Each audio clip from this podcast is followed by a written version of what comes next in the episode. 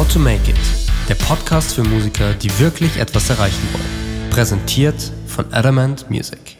Herzlich willkommen zur zwölften Episode von How to Make It. Heute geht es Schlag auf Schlag weiter mit einer Folge, die wieder vollgepackt ist mit super interessanten Einblicken und wichtigen Tipps aus verschiedensten Bereichen. Und dafür habe ich einen Gast, der die Musikindustrie sowohl als Superstar, aber auch aus der Sicht hinter den Kulissen kennt. Wir reden über die Veränderungen im Musikbusiness, die heutigen Chancen für einen steilen Aufstieg als Künstler, Crowdfunding, Defizite bei Künstlern und vieles mehr.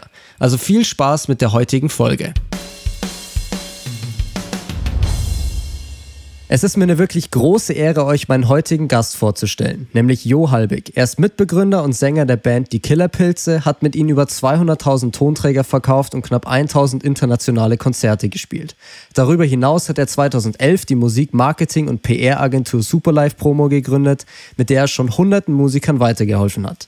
So viel Erfahrung in verschiedensten Bereichen bekommt man sicherlich selten ans Mikrofon. Es freut mich also wirklich sehr, dass er sich heute die Zeit hierfür genommen hat. Herzlich willkommen, Jo Halbig. Halbig. Vielen Dank, Janik. Ich freue mich auch sehr, dass ich bei dir eingeladen bin. Vielleicht, ich habe es ja gerade schon angesprochen, du hast 2011 dann dich mit Superlife Promo selbstständig gemacht. Vielleicht magst du kurz darauf eingehen, was ihr da genau anbietet und vor kurzem habt ihr auch noch ein neues Projekt gestartet. Vielleicht magst du da auch kurz erzählen, um was es da geht. Auf jeden Fall. Vielleicht muss ich ein bisschen weiter ausholen. Also Gerne. mit der Musik selber habe ich ähm, 2002 angefangen, also eigentlich schon deutlich früher. Dann 2002 die Killerpilze gegründet. Ähm, vielleicht sprechen wir da später noch kurz drüber. Auf jeden Fall der Weg war bis zum Major Label, Major Label Drop.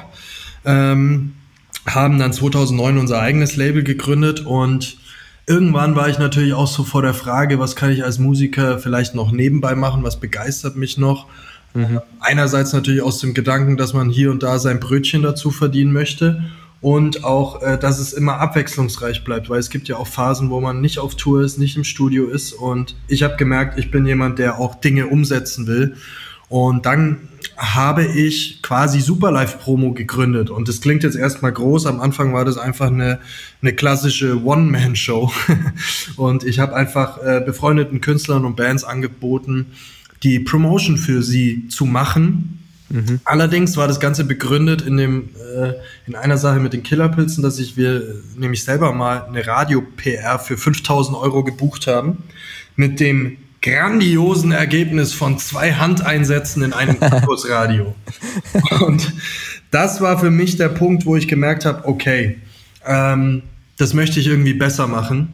Mhm. Ähm, ich weiß, dass es Arbeit bedeutet, sich diese Strukturen einer PR-Agentur, einer Marketing-Agentur aufzubauen, aber das war es mir wert, um meine Band in erster Linie mal langfristig ja auch äh, vor dem finanziellen Ruin zu wahren, wenn man diese Zahlen kennt, und natürlich einfach bessere PR-Ergebnisse zu liefern.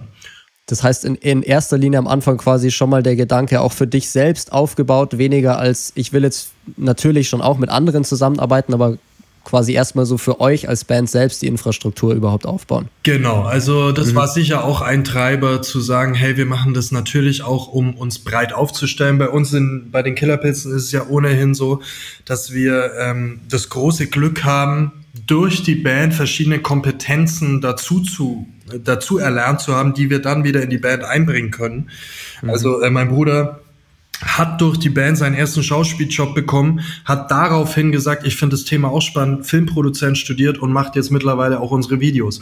Unser mhm. Gitarrist äh, hat Gitarre studiert nebenbei, hat dann eine Musikschule gegründet, ähm, ist ein großartiger Produzent, was uns natürlich auch was hilft. Aber es war immer erst aus den Gedanken raus, klassischerweise DIY, ähm, wir möchten es halt selber stemmen. Mhm. Und Klar, so hat Superlife Promo angefangen. Ich habe für ein paar befreundete Künstler, Bands, Agenturen einfach angefangen zu arbeiten. Habe das lange Zeit eben auch so nebenbei betrieben.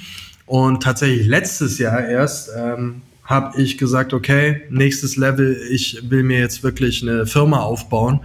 Jetzt äh, mittlerweile sind, ist der, seit diesem Monat der dritte Mitarbeiter da. Wir haben neue Plattformen gelauncht ähm, begleiten jetzt auch immer mehr und größere Themen und das macht einfach wirklich Spaß, weil mein Ansatz ist oder unsere Mission ist wirklich zum einen gute Musik sichtbar zu machen und zwar in allen mhm. erdenklichen Facetten und Musikern, Künstlern die Kontrolle über ihre Karriere zu geben. Das ist so für mich aus meiner Killerpilze History einfach ein ganz großer Faktor, Musikern auch zu sagen, ja, es geht, wenn du die, die richtigen Strategien kennst, wenn du auch bereit bist, ähm, ja, bisschen über deinen Schatten zu springen und dran zu bleiben ähm, und wirklich an dir zu arbeiten, dann ist es möglich. So. Mhm. Du hast es gerade schon kurz angesprochen, aber vielleicht magst du einmal noch kurz auf euer neues Projekt eingehen. Das ist, glaube ich, auch sehr interessant für viele Musiker. Ja, also ähm, aus der PR- und Marketingarbeit hat sich einfach dadurch, dass wir, also wir haben mit vielen Newcomern gearbeitet, dann bis letztes, nee, bis dieses Jahr sogar mit äh, Deichkind und Tarek KZ haben wir örtliche Veranstaltungen, die PR gemacht. Und auf dem Weg ist es natürlich äh, immer wieder passiert, dass äh, Leute, Musiker, Manager ähm, auf mich zugekommen sind und gefragt haben, wie würdest du Folgendes machen? Was ist wichtig? Instagram oder TikTok? Wie soll ich mhm. Spotify richtig machen? Und äh, das hatte dann schon eher so eine Art Management-Funktion teilweise. Und daraus basierend habe ich eben letztes Jahr mein äh, Rockstar-Coaching ins Leben gerufen, weil es mir eben auch eine, eine, eine riesen Herzensangelegenheit ist, Künstlern an dem Punkt, wo sie sind, auch auf ein nächstes Level helfen zu können. Mhm. Und deswegen machen wir in unserem Coaching-Programm wirklich ähm, ja riesen riesen geile Themen, muss ich sagen. Also nicht im Sinne von jetzt nur zahlenmäßig, sondern einfach, wir arbeiten mit geilen Musikern zusammen, die Lust haben, quasi das Musikbusiness verstehen zu wollen, um es mal ganz mhm. kurz zu fassen. Ja, super. Ähm, ich will eigentlich gar nicht so sehr auf, auf deine früheren Erfahrungen mit den Killerpilzen eingehen. Die Fragen hast du wahrscheinlich alle schon tausendmal gehört. Mich würde eher interessieren, wie es wie deiner Meinung nach so der Unterschied der Musikindustrie von damals zu heute ist. Ich meine, das sind jetzt ist jetzt auch nicht super lange her, aber ich glaube, da hat sich schon einiges verändert. Vielleicht magst du da immer so deine, deine Sicht, deine Meinung kurz, kurz darlegen, wie sich so ein bisschen die Musikindustrie in den letzten 10, 15 Jahren plus minus gewandelt hat. Ja. Ja, du sprichst genau den richtigen Zeitrahmen an. Also ich hätte jetzt auch gesagt 10, 15 Jahre kann man so als Vergleich ranziehen. Ähm, wirkt für manche wie eine absolute Ewigkeit in dieser schnelllebigen mhm. Zeit, wo es um perfekte Single-Release-Abstände und so weiter geht. Ähm, ist in dem Sinne aber eigentlich gar nicht so lange. Aber was sich verändert hat, ist halt enorm. Also allein wie du vorhin gesagt hast in deiner, in deiner sehr, sehr netten Einführung, ähm, 200.000 Tonträger verkauft. Also ich meine, weißt du, wenn man noch so an, an CDs und Tonträger und generell sowas denkt, das war diese Zeit. Das war die Zeit, wo du ähm, noch Musikfernsehen hattest. Viva, MTV. Mhm. Ähm, also so die klassischen großen Gatekeeper. Ähm, also ich kann mich noch erinnern, als wir bei Universal auch äh, waren und teilweise auch auf eigenem Label noch, ähm, wenn du wusstest, du kriegst eine bestimmte Rotation bei Viva oder MTV, das heißt, ähm, wie oft dein Video dort gespielt wird in, am Tag oder in der Woche, mhm. konntest du quasi gleichsetzen mit dem Chart-Entry. So. Also okay. du wusstest, wenn mein Video so und so oft am Tag läuft, dann ist es relativ sicher, dass äh, wir Top 20 zum Beispiel gehen. Mhm. Das ist ja unglaublich, dass irgendwie das möglich ist. Klar, heutzutage sind es dann halt Streaming-Zahlen, aber ähm, damals zum Beispiel sowas noch.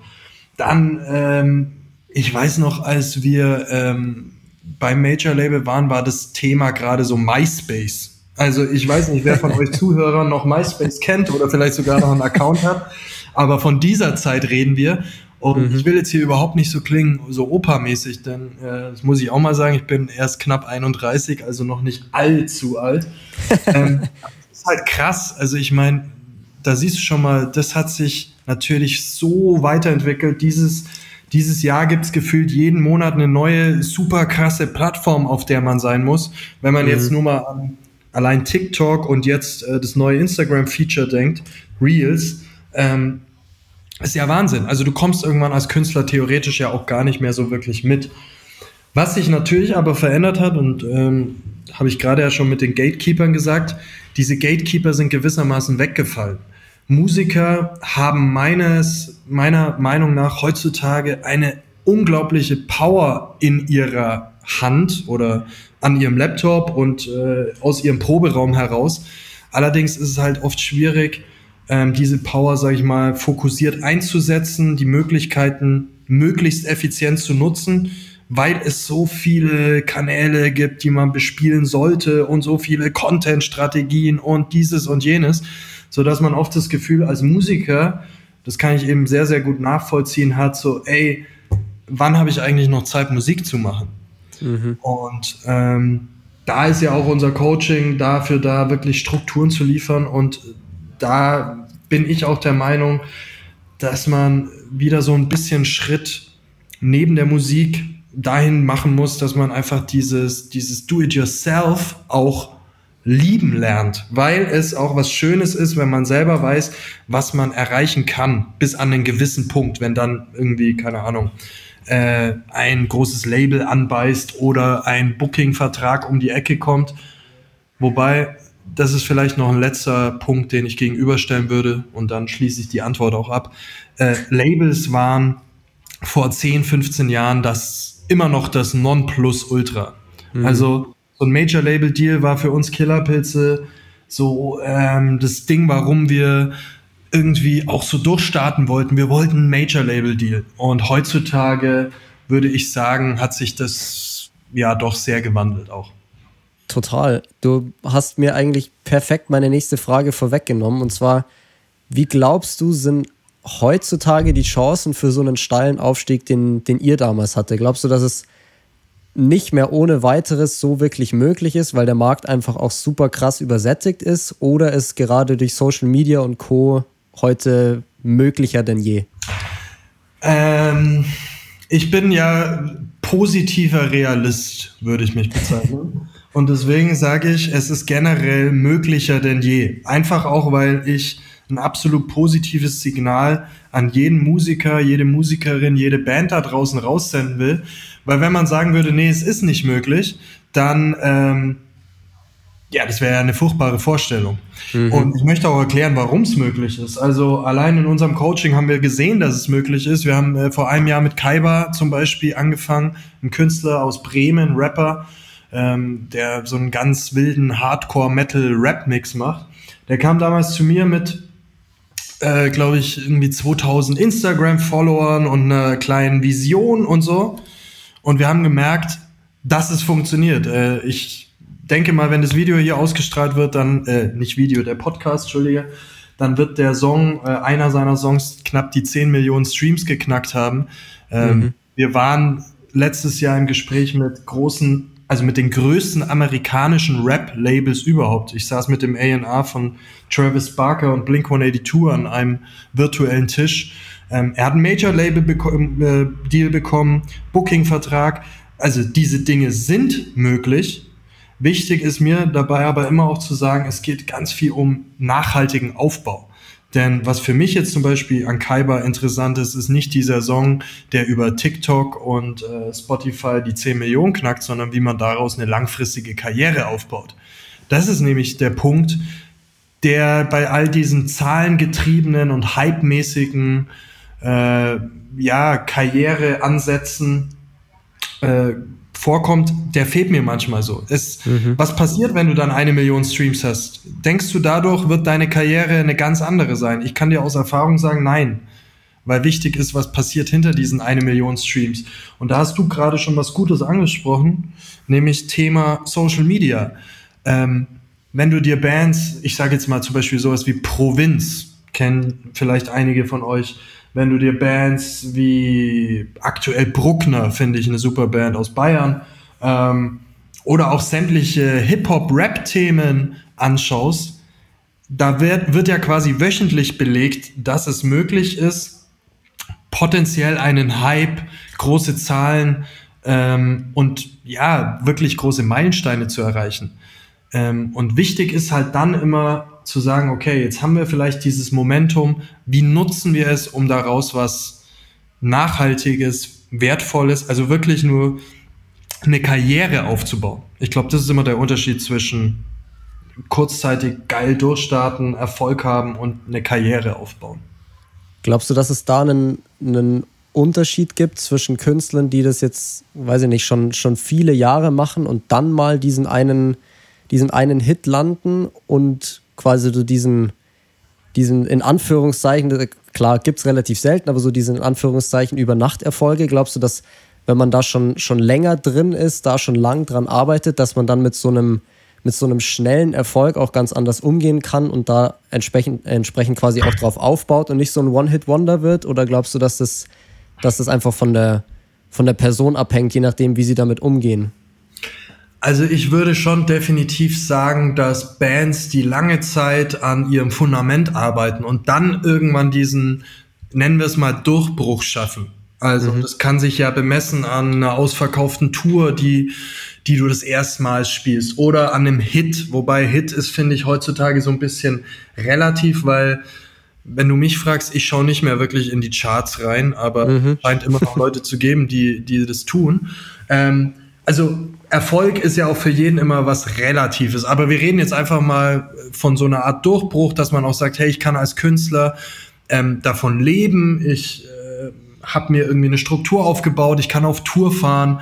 Ich kann Musik veröffentlichen, die auch gehört wird. Also denke ja. ich mal, das meinst du damit. Ja, ähm, genau.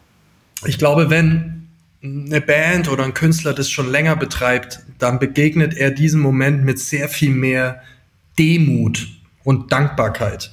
Mhm. Und ich glaube, es ist dann auch, oder ich weiß es, es ist dann einfach auch ein Punkt, wo man sagt, ich bin hier zurecht. Also ich habe mir das erarbeitet und äh, das geht jetzt auch nicht mehr so weg im Sinne von, wenn ich die nächste Platte rausbringe und selbst wenn die nicht der ganz große Hit wird, weiß ich, dass meine Tour trotzdem ausverkauft sein wird. Ich mhm. weiß, dass ich trotzdem Merchandise verkaufen werde, weil ich mir eine ehrliche Fan-Community aufgebaut habe. Und das ist natürlich ein Gegenteil zum ganz schnellen Erfolg. Und ich meine, da rede ich aus eigener Erfahrung. Ähm, wir waren auch quasi über Nacht, das stimmt natürlich nicht, aber nach außen hat es so gewirkt, über Nacht mhm. äh, Teenie-Stars hatten irgendwie unser erstes wirkliches Tourkonzert in Bremen äh, und wir kommen aus der Nähe von Augsburg ursprünglich, also für uns war das eh schon absolut utopisch, dass wir äh, mit einem Nightliner von Dillingen an der Donau, ich weiß es noch, da ist der Nightliner in unsere, in unsere Straße zu meinem Elternhaus gekommen und da waren alle Nachbarn und die haben gesagt, boah, Nightliner, krass. Es war völlig absurd, sind da eingestiegen, sind über Nacht nach Bremen gefahren, das erste Mal in unserem Leben und dann waren da 600 Mädels vor der Konzerthalle gesessen, obwohl wir noch nie da waren. Also mhm. völlig absurd. Das ist quasi dieser Übernachterfolg. Und klar, ähm, dann wurden wir auch so ein bisschen älter. Die Plattenfirma hat gesagt, ah, euch wachsen die ersten Barthaare und äh, ihr könntet den besten Song der Welt schreiben. Es würde jetzt niemand mehr interessieren. Das war wortwörtlich der O-Ton, mit dem wir dann quasi auch aus unserem gegenseitigen Vertragsverhältnis entlassen wurden. Mhm. Könnte den besten Song der Welt schreiben, es würde niemand mehr interessieren, weil eure Zielgruppe gerade äh, Richtung andere Künstler abwandert. So.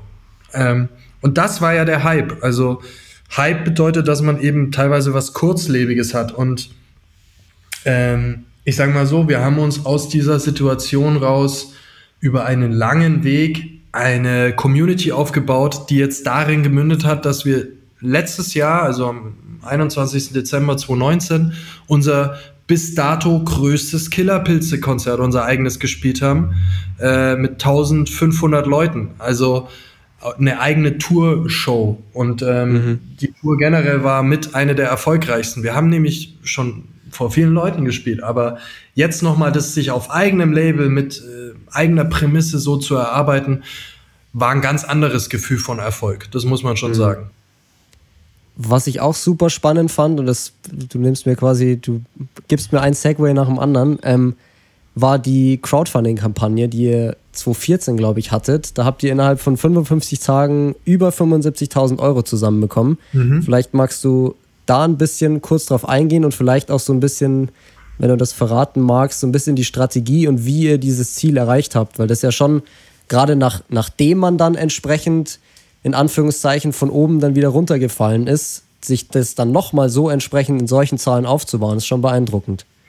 Also ähm, kann ich dir gerne so ein bisschen Insights geben. Es war einfach der Punkt erreicht, Ende 2013, wo wir ähm, ja, zwei Alben auf eigenem Label veröffentlicht haben, natürlich auch viel aus eigener Tasche investiert haben, unglaublich viel gearbeitet haben Und ähm, zu dem Zeitpunkt war Crowdfunding in Deutschland so gesehen noch gar kein Thema. Und mhm. ging wirklich auch wieder hier um die Frage, wie können wir die nächste Platte finanzieren? Also ähm, klar, man kann immer aus eigener Tasche investieren und das kennt jeder Musiker und ich sage auch immer, wer springen will, muss in die Hocke gehen. Das ist einfach so. Ich glaube, keiner von uns hat den Beruf Musiker äh, gewählt mit der Vorstellung, dass das nicht auch mal bedeutet, dass man irgendwo rein investieren muss. Aber irgendwann mhm. ist es vielleicht halt an erschöpft so das Budget und deswegen haben wir uns überlegt, wie wie können wir es machen? Wie können wir auch die Community, die wir haben, wie können wir die dafür nutzen, ja, mit uns zusammen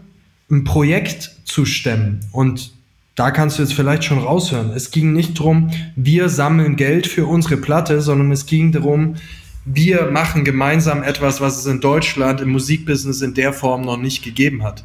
Mhm. Wir als Killerpilze und ihr als KP Family, unsere äh, Fans. Und das ist, glaube ich, im größten Teil die, die Strategie, wenn man so will. Natürlich haben wir das unglaublich äh, liebevoll äh, aufgearbeitet und ähm, waren da in sehr intensivem Austausch auch mit unserer Community. Letztendlich geht es aber darum, das sage ich auch immer in unserem Coaching, ähm, das sage ich mittlerweile auch ganz vielen PR-Künstlern, die wir betreuen. Vergesst nicht, dass es nicht immer nur darum geht, vorne neue Leute zu begeistern und neue Fans zu gewinnen, sondern mhm. kümmert euch auch um eure bestehenden Fans. Ähm, das ist so ein wesentlicher Faktor, der ganz gerne mal aus den Augen verloren wird, weil es immer nur darum geht, die nächste Single muss von 10 auf 50.000 Streams und dann auf 100 und dann eine Million.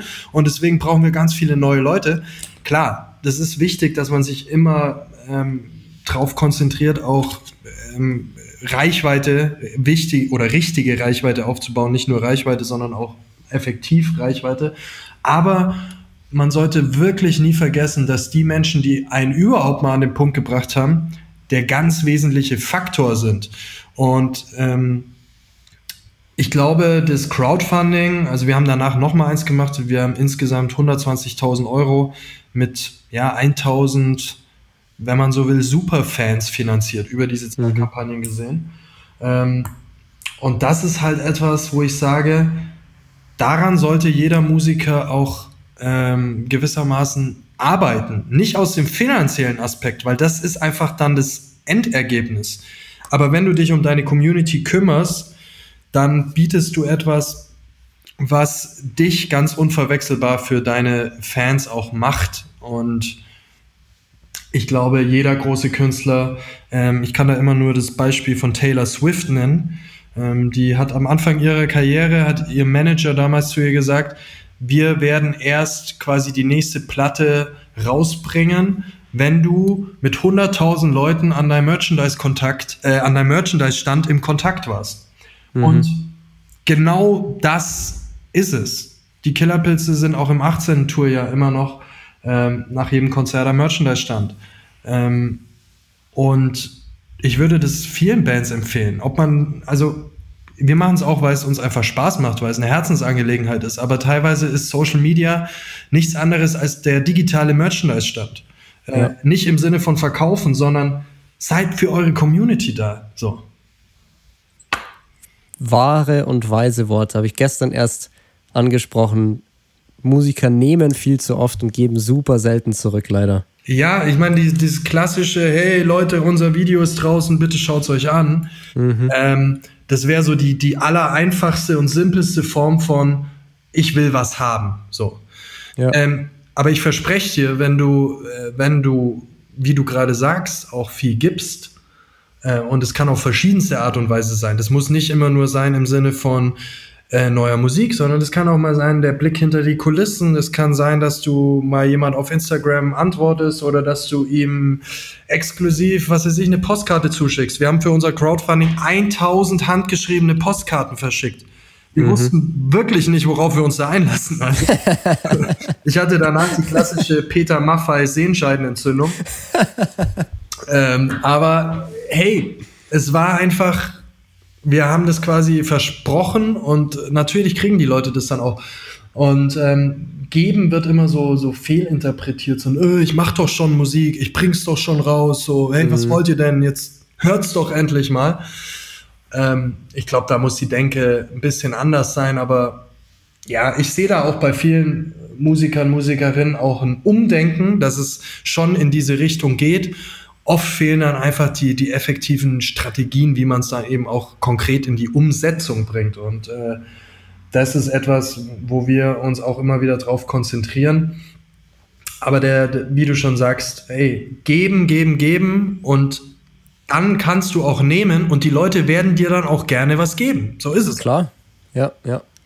Ähm, du hast jetzt schon mit super vielen Künstlern zusammengearbeitet. Was sind denn deiner Meinung nach aktuell so die, kann man sagen, die größten Defizite bei Musikern? Was fällt dir immer wieder auf, was, was dir immer wieder so ein bisschen schlecht aufstößt, was einfach viele, was sich quasi so mehr oder weniger durch die Musikkultur, durch die Künstler irgendwie durchzieht, was man vermeiden sollte, was man vermeiden kann, aber irgendwie die ganze Zeit gemacht wird?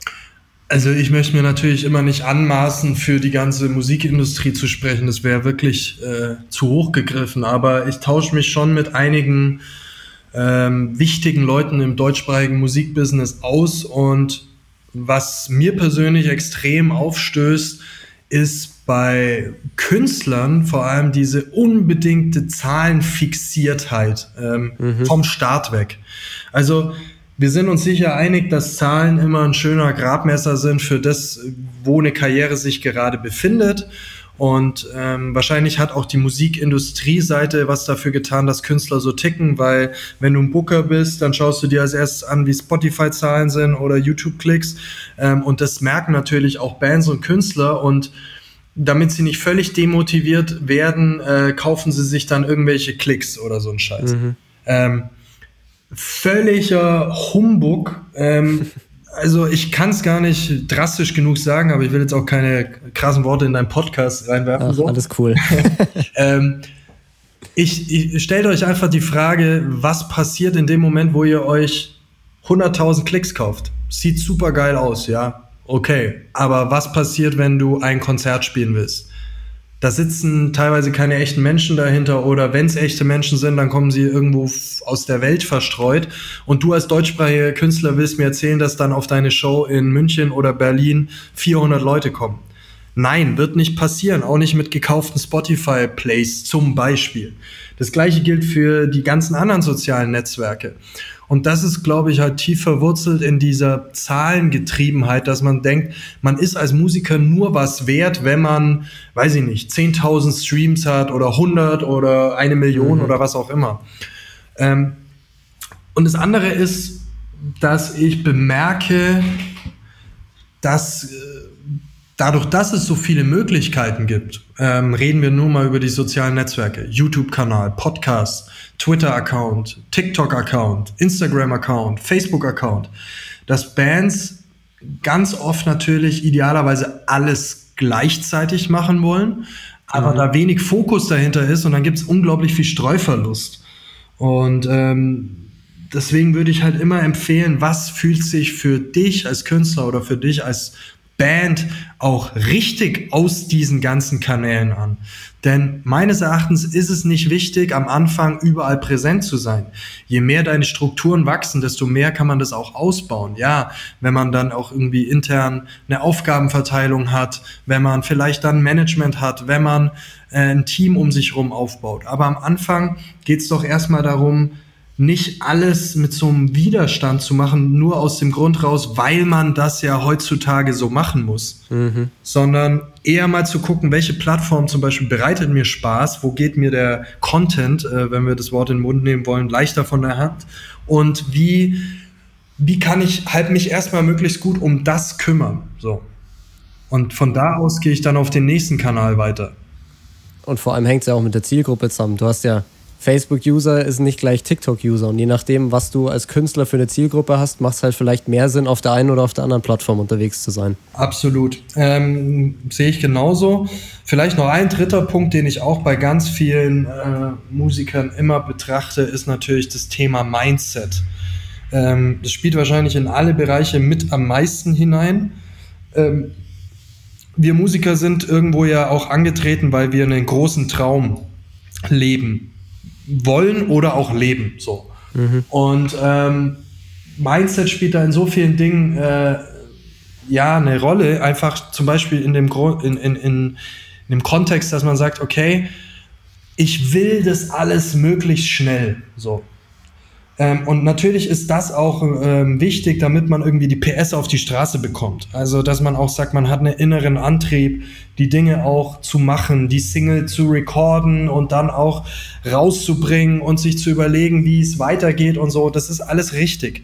Aber ich merke immer, dass das total zielfixiert alles passiert. Also wir haben ja gerade von den Zahlen gesprochen und viel weniger diese Reise in den Vordergrund rückt, die mhm. ja dieses Musikerleben ausmacht. Also, weißt du, ähm, mein Ziel ist es auch immer noch zu sagen, ich werde irgendwann Headliner bei Rock am Ring sein. Dann ist mein Musiktraum, sage ich mal, für mich äh, nicht ausgeträumt, aber dann hätte ich so alles erreicht, was, was ich will. Aber mhm. auf diesem Weg habe ich in Frankreich äh, vor 2000 Leuten gespielt. Auf diesem Weg habe ich in München ähm, auf 1200 Leuten, 1500 Leuten gecrowdsurft. Auf diesem Weg habe ich 200.000 Alben verkauft. Auf diesem Weg habe ich äh, ein großes deutsches Musikcrowdfunding gemacht und, und, und, und, und. Durch diese Band bin ich nach Äthiopien geflogen und wir hatten die großartige Gelegenheit, Schulgebäude aufzubauen, so. Mhm. Das klingt jetzt alles unfassbar weit weg, aber hätte sich, ich hätte mir das als 13-Jähriger niemals vorstellen können, was es denn eigentlich bedeutet, diese Reise zu machen. Und deswegen versuche ich in diesem Musikbusiness, ähm, das ja immer schneller wird, auch manchmal wirklich so die Rückbesinnung auf, wofür trete ich denn an? Wofür stehe ich? Was ist wirklich auch meine persönliche Reise? Das möchte ich manchmal so ein bisschen nach vorne kehren und auch einfach nochmal hervorheben. Jeder Stream, jeder Follower, da sind echte Menschen dahinter. Ja. Und das finde ich ist schon äh, ein Gamechanger, wenn man das mal so betrachtet. Voll. Musste mal jetzt immer diese, diese ominösen 1000 Streams bei Spotify. Ja. Wenn du vor 1000 Leuten deinen Song spielst, das, das muss man sich mal in, in den Kopf fassen und nicht denken, oh scheiße, ich habe gerade mal irgendwie die 1000 Streams bei Spotify geschafft. Ganz genau. Und ähm, das, da sind wir nochmal beim Thema Mindset äh, wenn ich Musiker frage, was habt ihr bisher schon erreicht, dann sagen die immer, ja, nicht so viel und hier und da. Mhm. Ey, und dann lasse ich die äh, mit uns zusammen in unseren individuellen Workshops mal das aufschreiben, so, wo sie dann sagen, ja, das wäre jetzt was, wo ich sage, und dann trage ich das denen mal vor, so wie das, und dann sollen sie das sich selber mal anhören.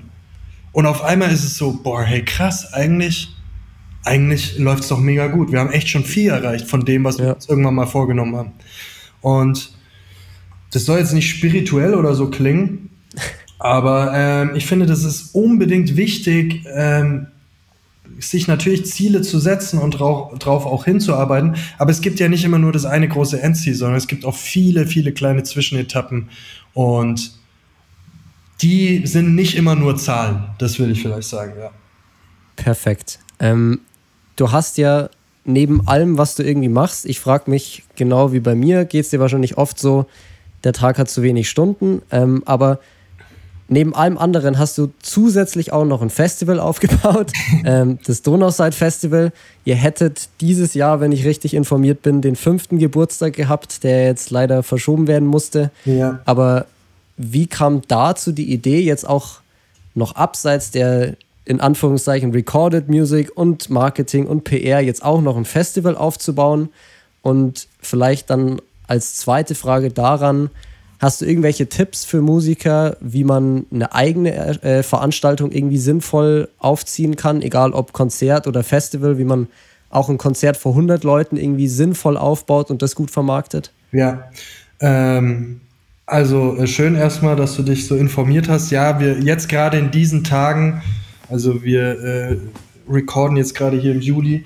Ähm, durchzieht mich schon so eine gewisse Wehmut, dass dieses Festival aufgrund der aktuellen Lage dieses Jahr nicht stattfinden kann.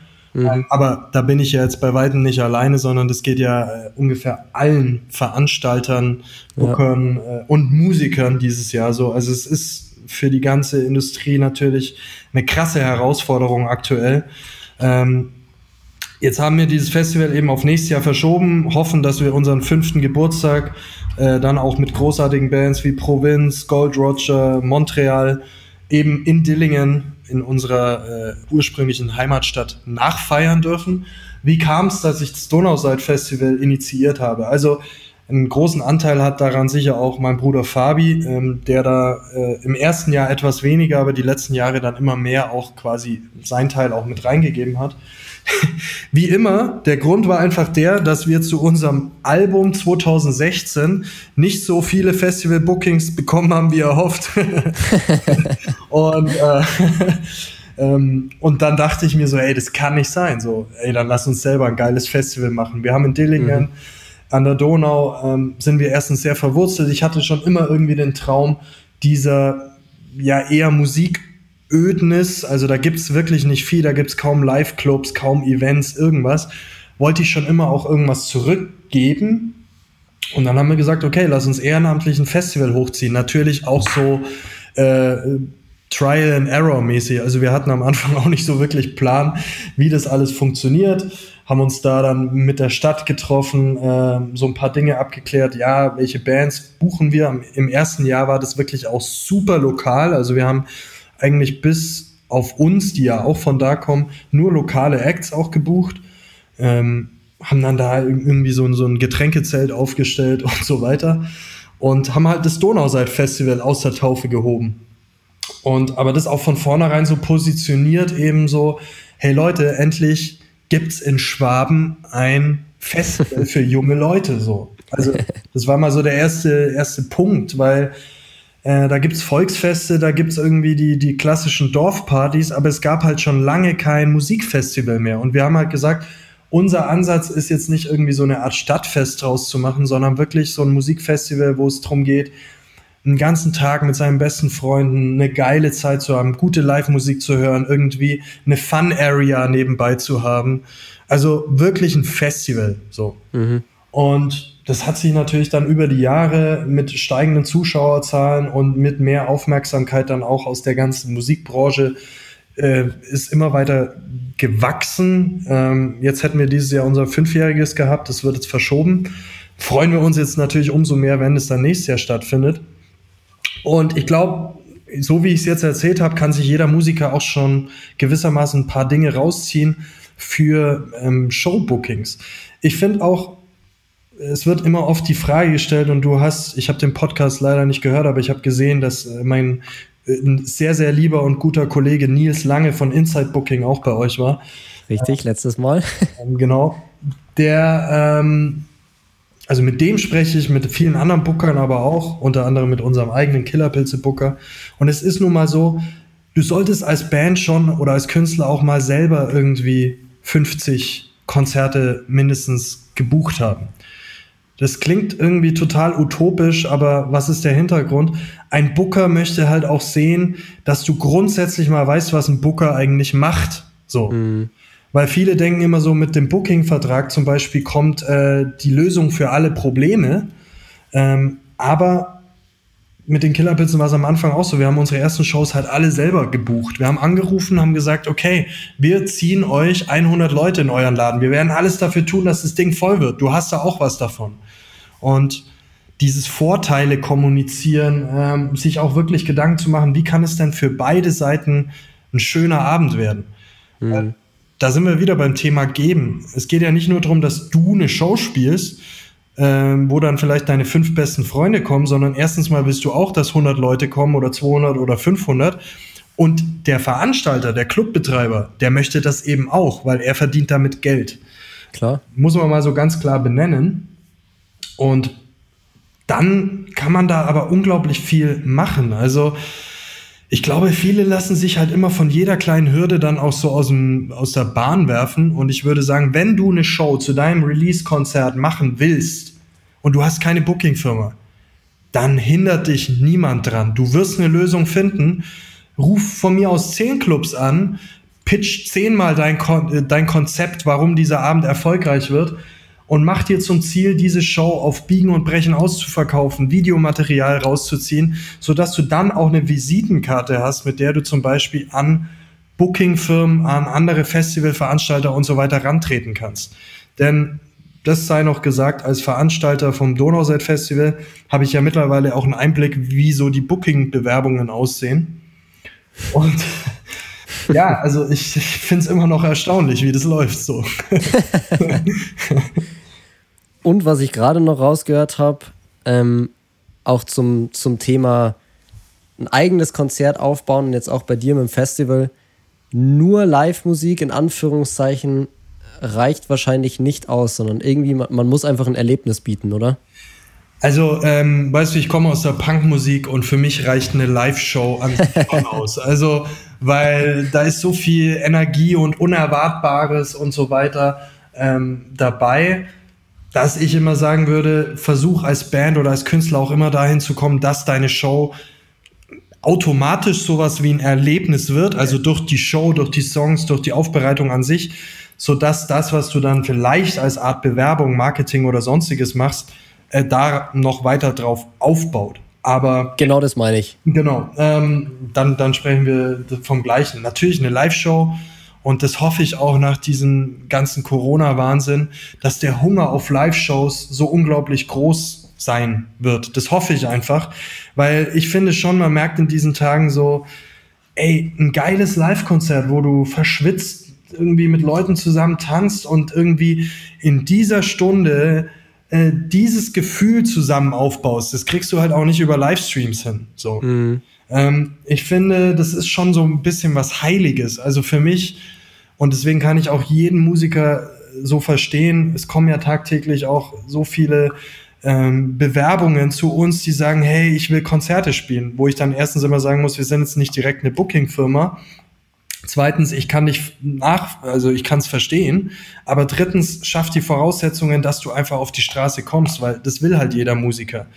Und ähm, ja, so ein Erlebnis zu schaffen, ist, ist natürlich irgendwie was Wichtiges. Also deswegen hinterfrage, oder ich könnte das jetzt gar nicht anders beantworten, außer dass es bei uns eh immer so war, weil wir halt gesagt haben, äh, wir wollen jeden Abend die beste Show der Welt spielen, so dass jeder, der da war, und das waren teilweise auch halt diese obligatorischen drei Leute, nämlich einmal der Mischer vom Club und dann noch zwei so zufällige, äh, weiß ich nicht, Passanten, ähm, dass diese drei Leute am Anfang nach Hause gehen und sagen, boah, ich habe da irgendwie eine Band in dieser kleinen äh, Borzen gesehen.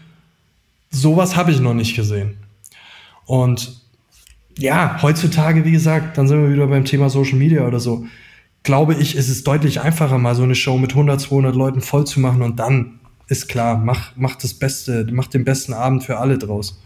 Ja, ich, ich meine jetzt, um das abzuschließen mit, mit Erlebnis auch nicht, du musst jetzt irgendwie noch eine Hüpfburg aufstellen oder so, sondern quasi alles drumrum, dass deine komplette Show, dass du jetzt nicht einfach nur irgendwie deine Musik runternudelst, sondern dass du, dass du einfach ein Erlebnis insgesamt bietest, dass einfach ein, ein geiler Abend ist, Absolut. wo sich die Leute einfach dran erinnern. Und finde ich auch sehr wichtig, was du gerade gesagt hast, auch wenn nur drei Leute da sind, trotzdem alles geben. Weil genau diese drei Leute, die werden es dann entsprechend weiter verbreiten. Oder wenn du dir denkst, scheiße, es sind nur drei Leute da, jetzt, jetzt habe ich eh keinen Bock. Genau diese Leute werden auch das weiter verbreiten und dann wird dein nächstes Konzert nämlich auch nicht besser. Ja, also ähm, absolut, du sprichst es an und jetzt sitzen wahrscheinlich ganz viele vor dem Podcast und denken sich, ja, ja, genau, vor drei Leuten und so und hier die beste Show ist ja logisch und so. Hey, ich, ich sag das wirklich aus tiefstem Herzen. Es ist so gewesen und ich, wir haben das so gemacht und ich, wahrscheinlich ist das große Glück von vielen Bands heutzutage, dass sie nie vor drei Leuten spielen müssen, weil das beobachte ich schon auch. Die Ansprüche sind extrem gestiegen so. Mhm. Also ähm, ich habe hier eine Partyreihe in München in einem Club äh, und kriegt es manchmal so am Rande mit, wenn es da, also als in der Zeit, wo man noch Konzerte gerade spielen durfte, ähm, da sind manchmal Bands angekommen, die gesagt haben, hey, wir wollen bei euch spielen. Und dann hat der Clubbetreiber gesagt, ja, ähm, cool, wie, wie sollen wir es machen? Und dann sagen die allen Ernstes so, ja, also wir brauchen halt mindestens 600 Euro, damit wir kommen können. Und du denkst dir so, what?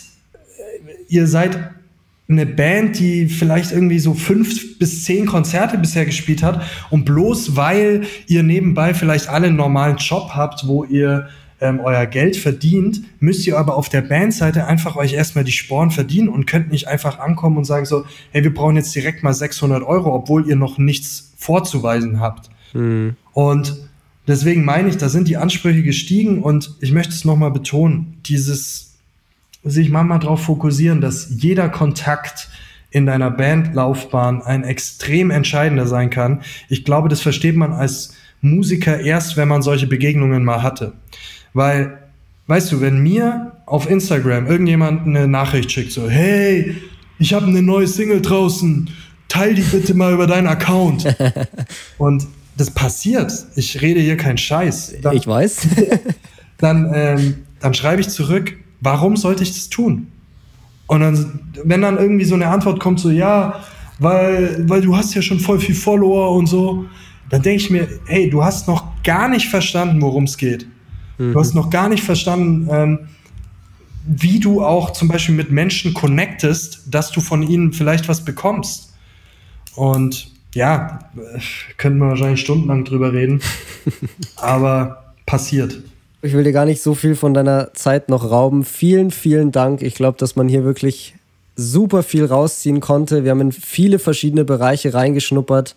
Und wer mit dir Kontakt aufnehmen will, findet natürlich sämtliche Infos in der Videobeschreibung, in der Podcast-Beschreibung, wo auch immer man das gerade anhört. Vielen, vielen Dank für deine Zeit. Ja, vielen, vielen Dank dir und ich freue mich, wenn wir uns dann nach Corona auch mal nicht virtuell äh, unterhalten und äh, kennenlernen. Sehr gerne. Grüße an die ganze Community da draußen. Das war die zwölfte Episode von How to Make It, dem Podcast für Musiker, die wirklich etwas erreichen wollen.